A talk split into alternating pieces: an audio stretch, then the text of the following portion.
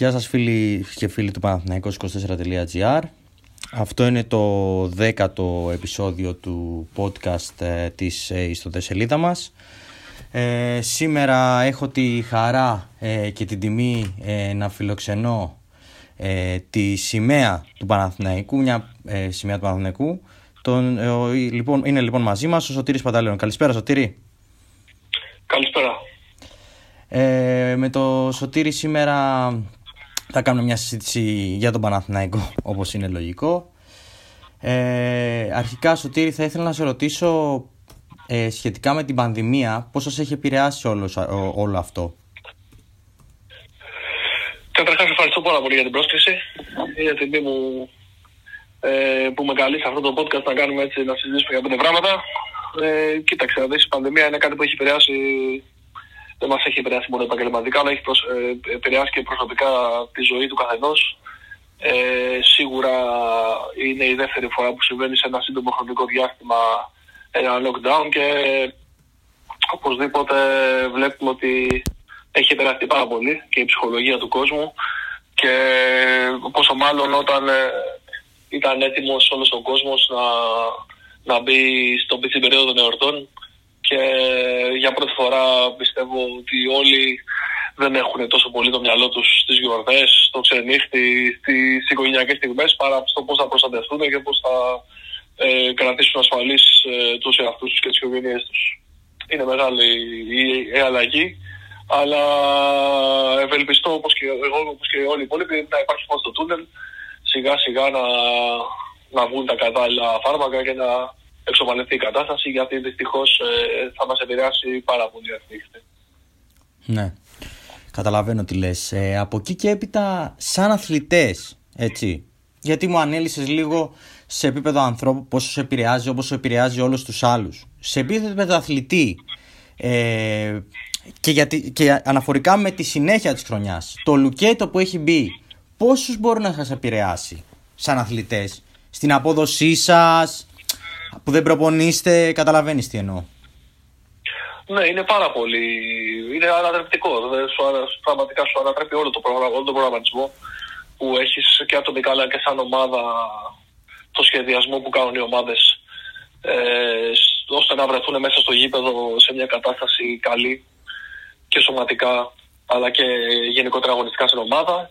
Ε, είναι πάρα πολύ δύσκολο αυτή τη στιγμή να σχεδιάσεις κάτι για, για το επόμενο διάστημα, γιατί καταρχάς δεν έχεις ε, κάποιο σημείο αναφοράς. Δεν ξέρεις πότε θα ξεκινήσει, μπορέσουμε να ξεκινήσουμε προπονήσεις, πότε θα ξεκινήσουν οι αγώνες.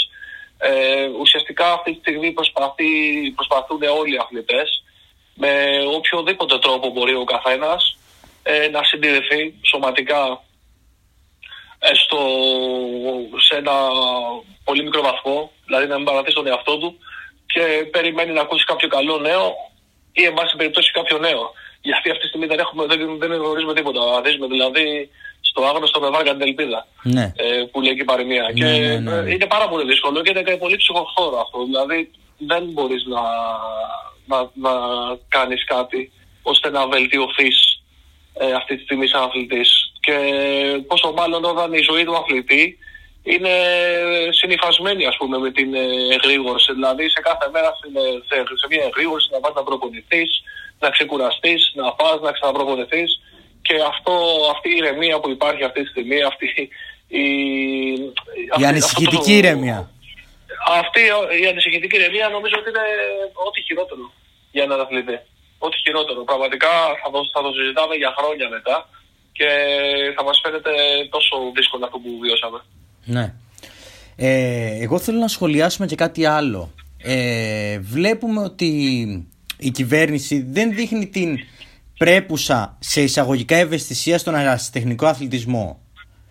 Ε, βλέπουμε αθλητές ε, να είναι στη μοίρα τους, αν εξαιρέσεις φυσικά, με εξαίρεση φυσικά τον Παναθηναϊκό σε έναν βαθμό που όπως γνωρίζουμε έχει πάρει μια διαφορετική απόφαση σχετικά με το πώς ε, θα βοηθήσει τους αθλητές του.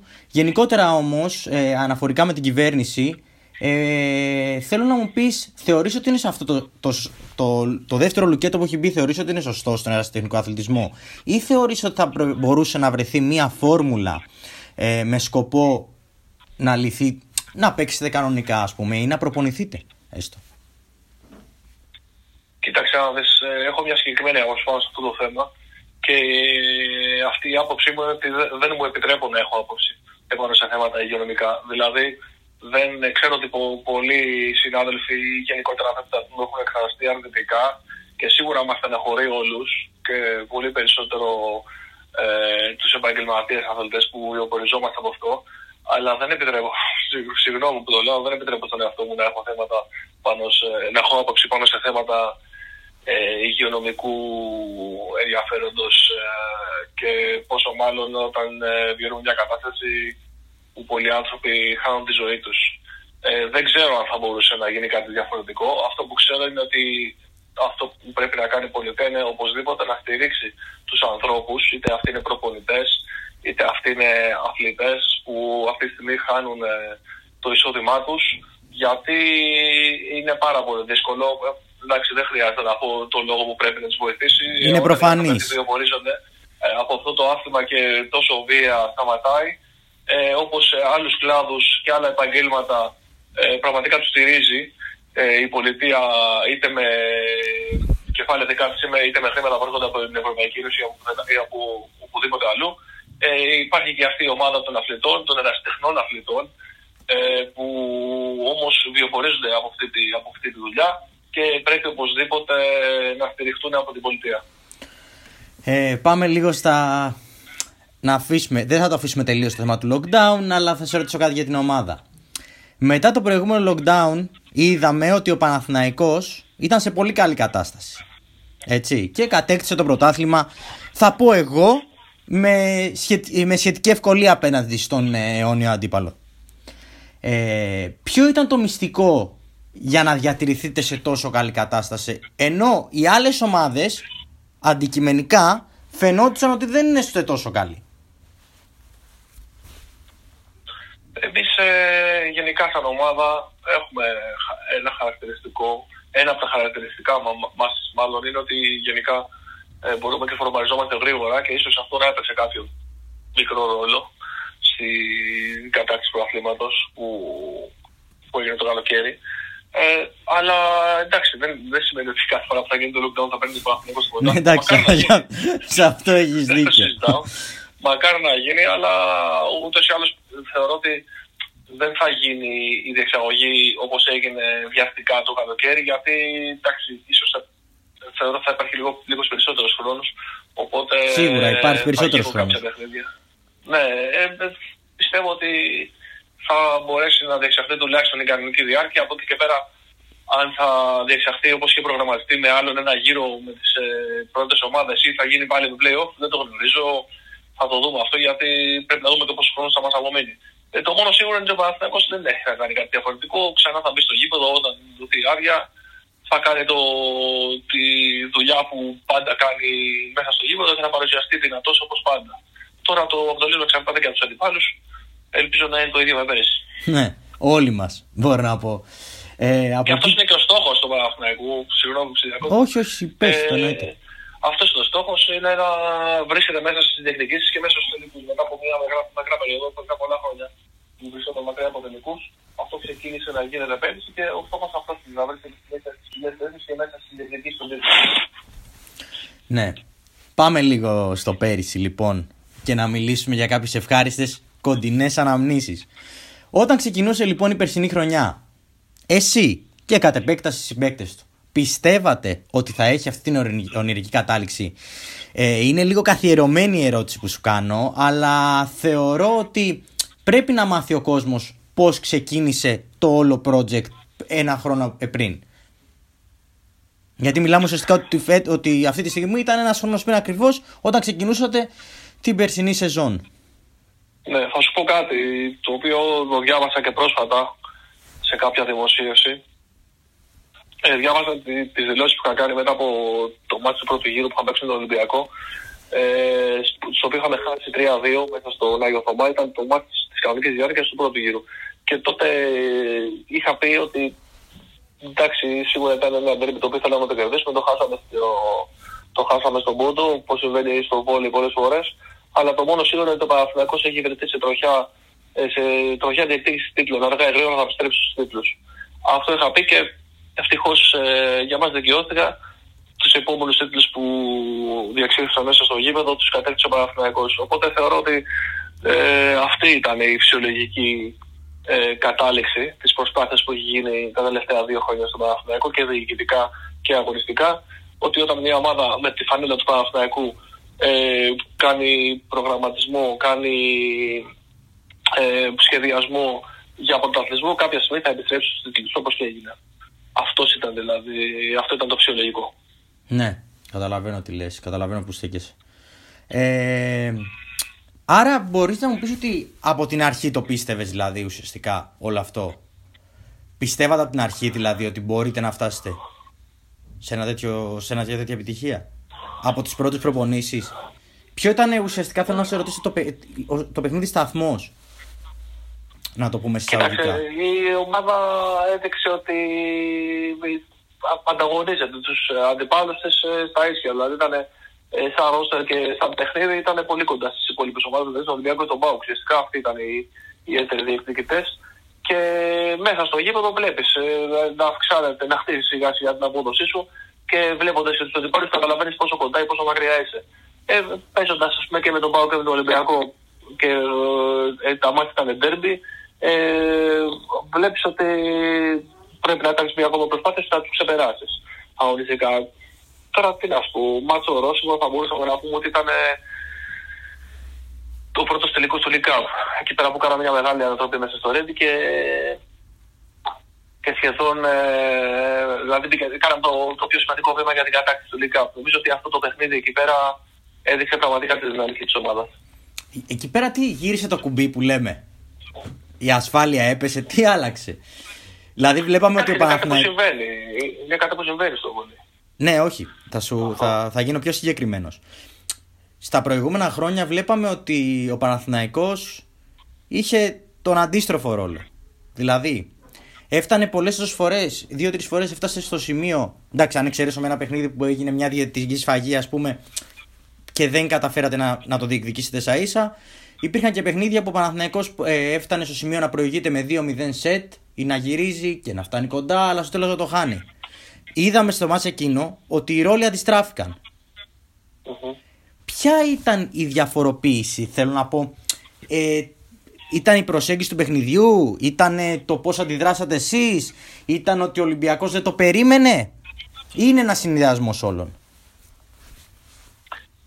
Η διαφορά είναι ότι δεν άμεσα ο Παναθυναϊκό σε σχέση με τα προηγούμενα χρόνια. Δηλαδή αυτό είναι το σημαντικό. Τώρα, ό,τι και να λέμε για ψυχολογίες, για οτιδήποτε άλλο που μπορεί να στέλνουν μέσα σε ένα παιχνίδι, εντάξει, ναι, μπορεί να συμβαίνουν και να, να ισχύουν και να είναι, αλλά είναι λεπτομέρειες. Το σημαντικό είναι ότι ο Παναθυναϊκό είχε περισσότερα χρήματα και έφτιαξε καλύτερο ρόστερ και διεκδίκησε τους τίτλους. Δηλαδή, μην ε, το ψάχνουμε και πάρα πολύ. Αυτή είναι η αλήθεια. Ναι. Το καλοκαίρι λοιπόν πάμε στα λίγο πιο διοικητικά θέματα ε, γιατί ε, είναι σημαντικά για τον ερασιτέχνη. Ε, το καλοκαίρι υπήρξε μια αλλαγή σκητάλη στον Παναθηναϊκό λίγο πριν τους τελικούς. Ε, Πώς το διαχειριστήκατε όλο αυτό με την έννοια ότι η αλλαγή αυτή έγινε προτού ουσιαστικά ξεκινήσει, το, ξεκινήσει η τελική φάση να το πω έτσι. Η αλλαγή αυτή έγινε κατά τη διάρκεια της προετοιμασίας για τους τελικούς, για τους ημιτελικούς και τους τελικούς. Τότε έγινε. Και ήταν μια κατάσταση πάρα πολύ δύσκολη για εμάς που κατά κάποιο τρόπο διαχειριζόμαστε τις καταστάσεις μέσα στην ομάδα. Γιατί έπρεπε καταρχάς εμείς οι ίδιοι να διαχειριστούμε την κατάσταση για τους εαυτούς μας και κατά δεύτερον να κρατήσουμε όλη, το, όλη αυτή την οικογένεια της ομάδας ενωμένη. Ε, αν θέσει την άποψή μου, αυτό ήταν το σημαντικότερο πέρα από τα αγωνιστικά, αυτό ήταν το σημαντικότερο που συνέβη μέσα, σε, μέσα στην ομάδα το καλοκαίρι. Και αυτό ήταν ε, το εξής ότι ενώ υπήρχε αυτή η διοικητική αβεβαιότητα, δηλαδή ήταν μετέωρο, όχι μόνο ότι με μαλώσει ο Δευτέξ Παναθυναϊκό, ε, καταφέραμε, είχαμε καταφέρει από πριν να δημιουργήσουμε μια τέτοια ομάδα, ε, μια τέτοια οικογένεια, στην οποία όλα τα παιδιά παρά την αβεβαιότητα καθίσανε, παλέψανε για τον Παναθηναϊκό γιατί αγαπάνε το σύλλογο και περιμένανε πότε ο Παναθηναϊκός θα είναι σε θέση να τους κάνει κάποια πρόταση για να τους κρατήσει μέσα σε αυτή την οικογένεια. Είναι πάρα πολύ σημαντικό αυτό γιατί μην ξεχνάμε ότι τα παιδιά που αποτελούν την ομάδα δεν είναι γέννημα θρέμα Παναθηναϊκή. Είναι παιδιά που βρέθηκαν, βρέθηκαν κάποια στιγμή στην καριέρα τους να παίζουν στον Παναθηναϊκό και αγαπήσαν τον Παναθηναϊκό όπως τον αγαπάμε εμείς που είμαστε μέσα από τα φυλάχα της ομάδας. Νομίζω ότι αυτό είναι το πιο σημαντικό που συνέβη και φάνηκε μέσα στο γήπεδο μετά.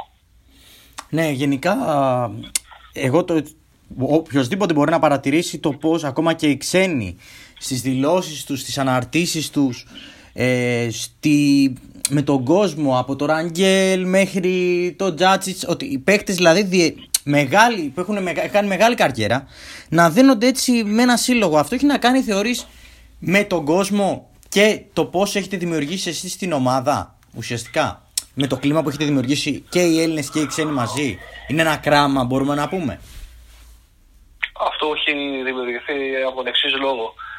Ε, μέσα στην ομάδα του βόλεϊ υπάρχουν άνθρωποι οι οποίοι έχουν, μέσα, έχουν μεγαλώσει μέσα στη λεωφόρο, μέσα στον δάφο του Εδού, ε, φέρνουν μέσα τους και μέσα στην ομάδα το, το νόημα του να είσαι μέσα στον Παναθηναϊκό, δημιουργούν την οικογένεια και την αγάπη που πρέπει να υπάρχει σε κάθε ομάδα σε κάθε ομάδα του Παναθηναϊκού και όταν έρχονται αυτά τα παιδιά από άλλες ομάδες, μεγάλες και καλές ομάδες, με επαγγελματική καριέρα και νιώθουν αυτή τη ζεστασιά, αυτή την αγάπη, καταλαβαίνω ότι όταν γίνεις μέλος του Παναθηναϊκού με όλη την καρδιά, με όλη την ψυχή, θα έχεις για πάντα μια οικογένεια.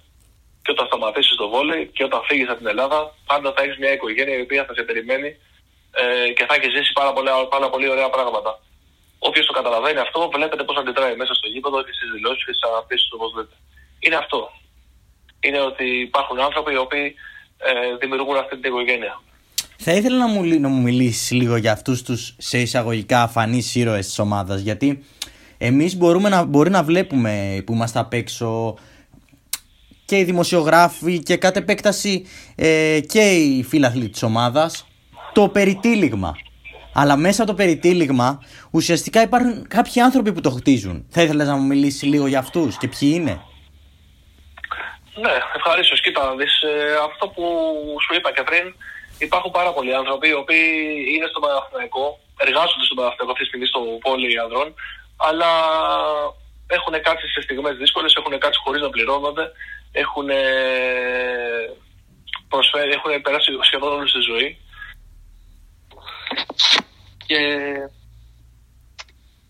αυτό κάνει τη διαφορά εντάξει, όλοι γνωρίζουμε τον Ρούλη τον Οκραπεδάκη, ο οποίος είναι η σημαία αυτής της ομάδας, το σύμβολο αυτής της ομάδας και νομίζω ότι είναι και ε, ένας άνθρωπος που δείχνει αυτή τη στιγμή τη μεγαλύτερη ανιδιοτελή αγάπη στο σύλλογο, σε όλο το σύλλογο του Παναθηναϊκού και θα μπορούσε να είναι οδηγός ε, η αγάπη του για τον Παναθηναϊκό. Να είναι οδηγό για όλο το σύλλογο. Είναι ο κότσο, ο Δημήτρης Ανδρεόπουλος που είναι και αυτός όλη τη ζωή στον Παναθηναϊκό, ο Παύλος Καραμαρούδης, ο Χαρίς ο Ναπολέων που είναι ο φυσιοθεραπευτής μας εδώ και πάρα πολλά χρόνια. Είναι πάρα πολλοί άνθρωποι. Τους οποίους εγώ τους βρήκα στον Παναθηναϊκό. Όταν... Είμαι τόσα πολλά χρόνια και εγώ όλους αυτούς τους έχω βρει στον Παναθηναϊκό. Δύσκολο αυτό, ε, γιατί εσύ ναι. κοντεύεις να κλείσεις δύο ζωές στον Παναθηναϊκό. Ναι. Ε, από εκεί και έπειτα είπαμε για τους ανθρώπους, φυσικά οι οποίοι έχουν βάλει πλάτη και έχουν βοηθήσει. Θα ήθελα να μου μιλήσεις όμως λίγο και για την πλάτη που έβαλε ο κόσμος το καλοκαιρι Είδαμε το καλοκαίρι ότι κινητοποιήθηκαν όλοι για να βοηθήσουν το σύλλογο, όλα τα τμήματα και το τμήμα βόλεϊ με τις, ε, με τις εγγραφές που έγιναν στον εραστέχνη. Πόσο ναι. σημαντικό είναι για σας να βλέπετε κάποιους ανθρώπους στον κόσμο, τους φιλάθλους της ομάδας να σας στηρίζουν σε μια, αποδεδει... μια ομολογουμένως δύσκολη περίοδο γιατί δεν είναι εύκολο τώρα για κάποιον με την κατάσταση που ζούμε να βάλει 50 ευρώ στον εραστέχνη όταν έχει φάει μειώσεις μισθούς, ε, γίνεται ό,τι γίνεται με τον κορονοϊό κτλ.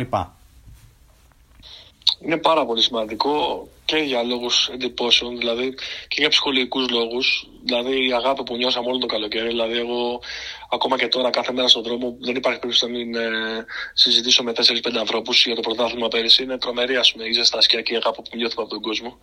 Αλλά και, και φυσικά και για πρακτικούς λόγους. Δηλαδή τα χρήματα που έχουν μαζευτεί από τις εγγραφές έχουν δώσει τρομερή ανάσα στον ερασιτέχνη. Και αν θυμάσαι και καλά πριν τις εκλογές, είχα μιλήσει μετά από ένα μάτσο με τον Μπάουκ και είχα πει πόσο σημαντικό είναι και το ότι ναι, ανταποκρίθηκε ναι, ναι. ο κόσμος με τόσο μεγάλη ζεστασιά.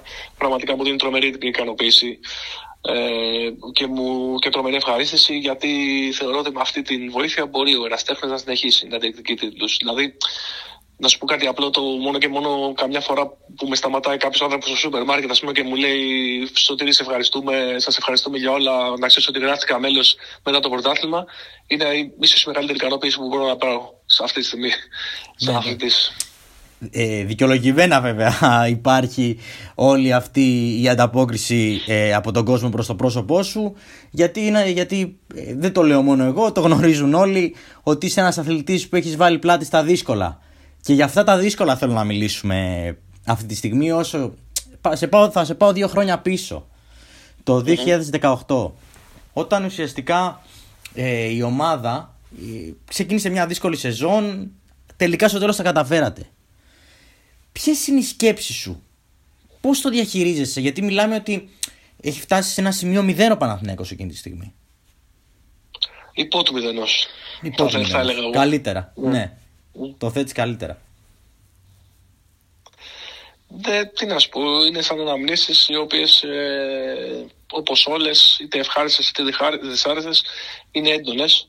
Όλες οι αναμνήσεις μου του Παναθηναϊκού και είναι και αυτές σε κάποιο σημείο του μυαλού μου αποθηκευμένες και πάντα από όλες τις αναμνήσεις παίρνεις ε, δύναμη και τη ζεις κάποιες στιγμές, θυμώντας ε, όταν θυμάσαι πράγματα. Ε, και ελπίζω πραγματικά μπορεί εμάς να μας δυνάμωσαν και να δυνάμωσαν ακόμα περισσότερο την αγάπη μας για τον Παναθηναϊκό, αλλά εύχομαι να μην τις ξαναζήσει κανένα, κανένα τμήμα του Παναθηναϊκού και κανένας αθλητής. Ήταν πάρα πολύ δύσκολες και ελπίζω ο, ο σύλλογος να έχει ξεπεράσει πλέον αυτό το δύσκολο κομμάτι. Τι θεωρείς ότι έπαιξε ρόλο τότε; Ήταν η φανέλα, ήταν ότι ήσασταν τρία-τέσσερα παιδιά; Εσύ και κάποιοι άλλοι τρει-τέσσερι παίχτες οι οποίοι ε, σηκώσαν περισσότερο το βάρος; Γιατί όταν φτάνεις σε ένα τέτοιο σημείο υπό του μηδενός που λες, ο Παναθηναϊκός ήταν μια ανάσα από το να πέσει κατηγορία έτσι. Ή να μην, είτε να μην κατέβει, είτε στη συνέχεια να πέσει ε, σε, και το η σωτηρία ουσιαστικά κρίθηκε σε κάποια μάτια στον Παράζ. Τι ήταν αυτό που το, κράτη, που το κράτησε, Είναι η φανέλα από μόνη της; Είναι καταρχά έγιναν δύο θαύματα εκείνη τη χρονιά. Το, το πρώτο ήταν που κατέβηκε η ομάδα, όπως είπες, και το δεύτερο που σώθηκε. Ε, τι έπαιξε ρόλο. Έπαιξε ρόλο το ότι υπήρχε. Ε, υπήρχε ένας προπονητής ο οποίος αντέλαβε αυτό το, το, το, έργο που αν δεν είχε την τρέλα του και την αγάπη του για τον Παναθηναϊκό δεν θα το αναλάμβανε κανένας. Υπήρχαν ε, δύο-τρεις αθλητές οι οποίοι αναλάβανε και αυτοί λόγω της αγάπης τους για τον Παναθηναϊκό να παίξουν σε μια περίοδο που όλοι λέγανε είστε τρελοί για αυτό που πάνε να κάνετε. Υπήρχαν τρει-τέσσερι τρελοί ακόμα που ε, ήταν εραστέχνε παράγοντες οι οποίοι τρέξανε και κατεβάσαν την ομάδα με, με, με πολύ λίγες πιθανότητες να τα καταφέρουν και να την κατεβάσουν αλλά και να τη σώσουν. Μην ξεχνάμε ότι να κάνω μια παρένθεση, ότι εκείνη την εποχή ο ναι. ο Σύλλογος γύρω στα 3 εκατομμύρια χρέη. Έτσι. Δηλαδή δεν είναι απλό το να κατέβεις να παίξεις, δηλαδή να βρεις κάποια χρήματα να φτιάξεις μια ομάδα. Πρέπει παράλληλα να μπορέσει να μην πέσεις από τα χρέη. Έτσι. Δεν είναι μόνο το αγωνιστικό κομμάτι. Ναι, σωστό, σωστό. Ε, Σωστή παρατήρηση, έχεις δίκιο. Και από πάρα πολύ σημαντικό ρόλο είναι, έπαιξε το ότι αφού καταφέραμε και μπήκαμε στο γήπεδο, αφού καταφέραμε και πήραμε κάποιους πόντους και σε κάποια στιγμή μετά η ομάδα δεν μπορούσε να πάρει, ε, δεν μπορούσε να πάρει νίκες και να πάρει πόντους στο γήπεδο, το ότι ήρθε μια πολύ σημαντική βοήθεια από τον κύριο Δημήτρη Γιανακόπουλο. Πήραμε δύο ξένους και τότε η ομάδα κατάφερε ας πούμε, αγωνιστικά σιγά σιγά να φτάσει μέχρι τη, τη σωτηρία. Αυτά ήταν τα σημαντικότερα. Τα υπόλοιπα τώρα. Ναι. Σε αυτό έχεις δίκιο. Ναι. Εννοείται. Από το 2018 μέχρι τον τίτλο, τι μεσολάβησε; Μέχρι τους τίτλους, με συγχωρείς. Τι άλλαξε; Μεσολάβησε ε, η αλλαγή της διοίκησης που έπαιξε πάρα πολύ σημαντικό ρόλο και ψυχολογικά γιατί είχε ο Παναθηναϊκός μια ισχυρή οικονομικά διοίκηση μετά από χρόνια και φυσικά και πρακτικά γιατί κατάφερε να ε, σχεδόν μηδενίσει το χρέος. Οπότε να, να, να τεινάξει από πάνω του αυτό το βαρύδι που τον κρατούσε όλα αυτά τα χρόνια ε, πίσω. Δηλαδή θεωρώ ότι αν δεν είχε το χρέος, ακόμα και με διοικήσεις ε, παλαιότερων ετών, θα μπορούσε να διεκδικεί κάποιος. Δεν ξέρω κατά πόσο θα μπορούσε να, να, πόσους θα μπορούσε να έχει κατακτήσει, αλλά νομίζω ότι το, το χρέος ήταν το βαρύδι το οποίο για μια δεκαετία βασάνισε το σύλλογο ε, σε, σε τρομερό βαθμό. Ναι. Τώρα πάμε λίγο σε σένα. Τι σε κράτησε τόσα χρόνια στο Παναθηναϊκό, θα μου πεις η αγάπη που είχες για τον σύλλογο. Είχε, είσαι ένας αθλητής. Ναι, αυτό θα σου πω γιατί αυτό είναι.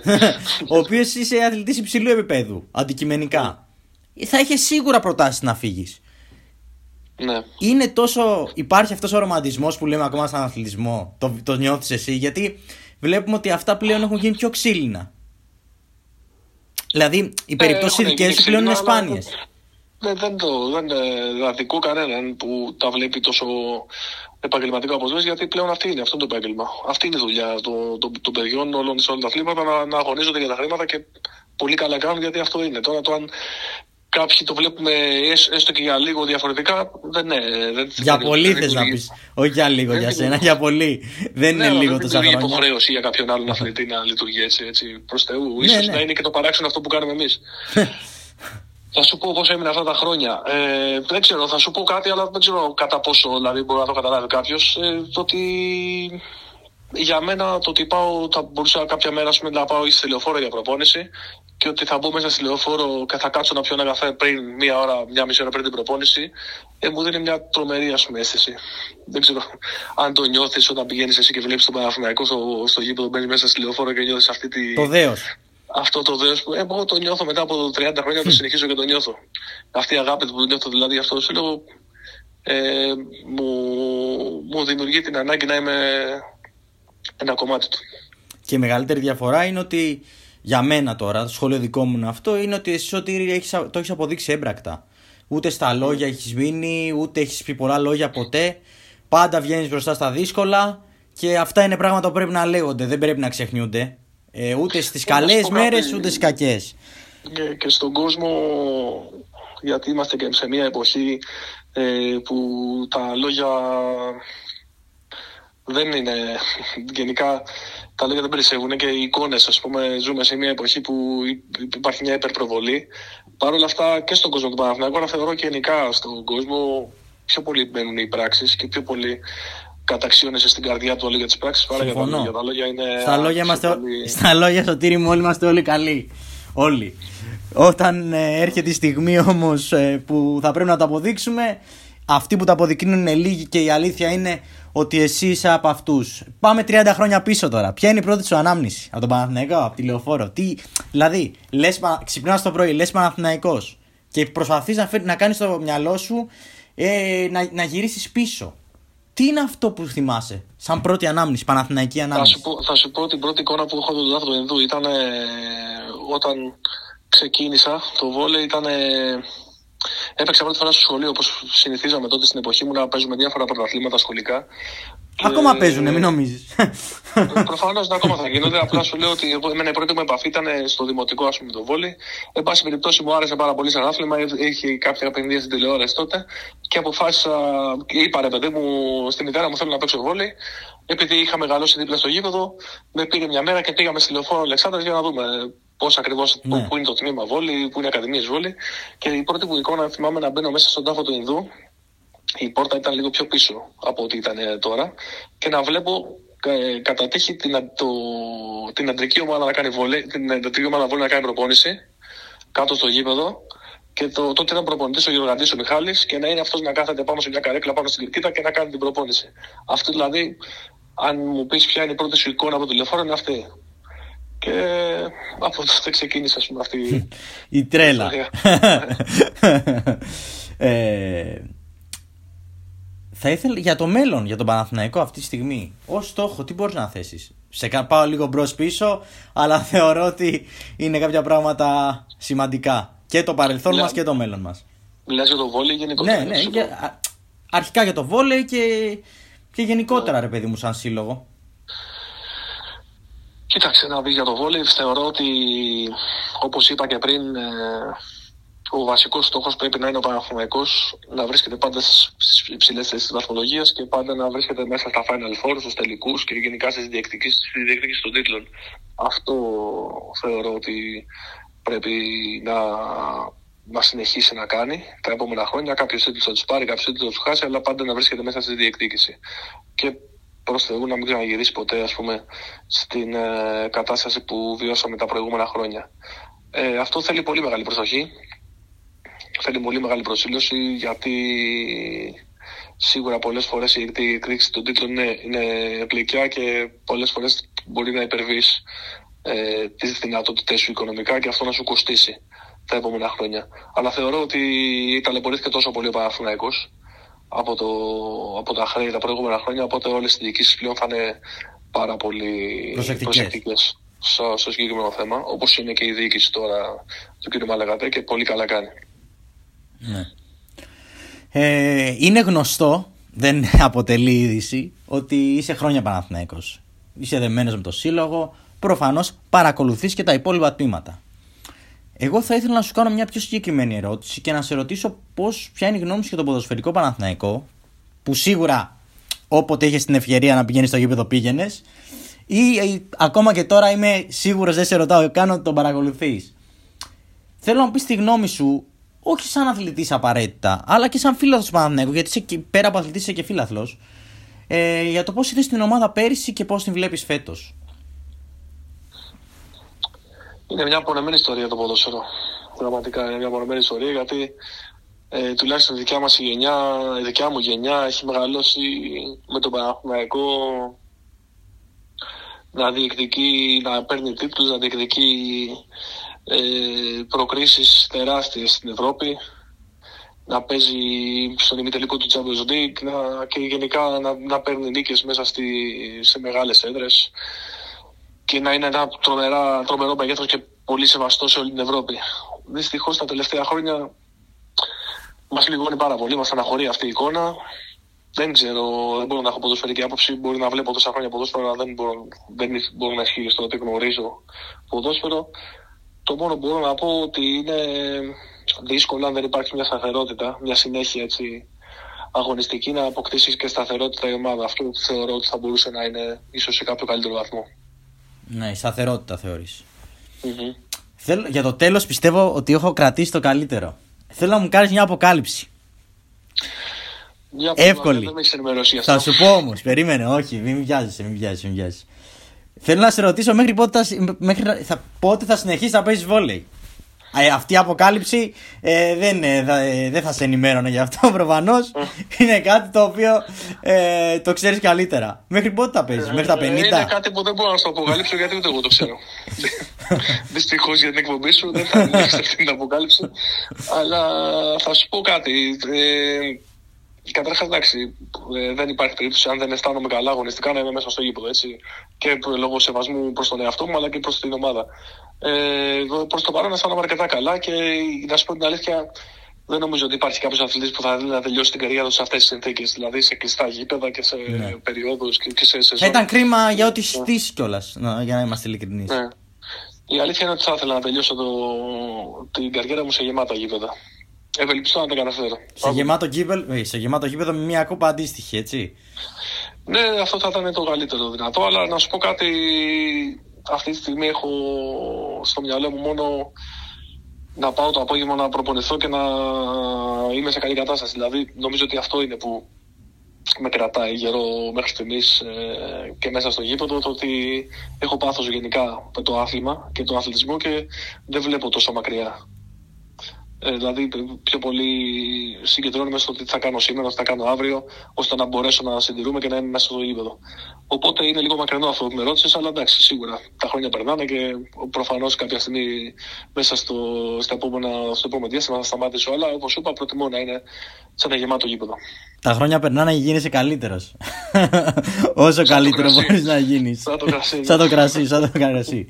Λοιπόν, ε, φτάνοντας στο τέλος αυτής της ε, επικοινωνίας μέσω του podcast του Παναθηνικού 24, θέλω να σου πω ένα μεγάλο ευχαριστώ ε, για την παρουσία σου σήμερα, για τον χρόνο που αφιέρωσες. Ε, είναι ιδιαίτερη τιμή για μένα, θα το ξαναπώ. Είσαι ένας ε, αθλητής σύμβολο και δεν το λέω για να ξέρεις ότι δεν το λέω ε, γιατί έχω κάποιο σκοπό, το λέω γιατί το πιστεύω, το λέω γιατί το έχεις αποδείξει, ε, το λέω γιατί είναι κάτι που αποτελεί μια κοινή άποψη και συνισταμένη πέρα από την δικιά μου και όλο τον, ε, του κόσμου του Παναθηναϊκού.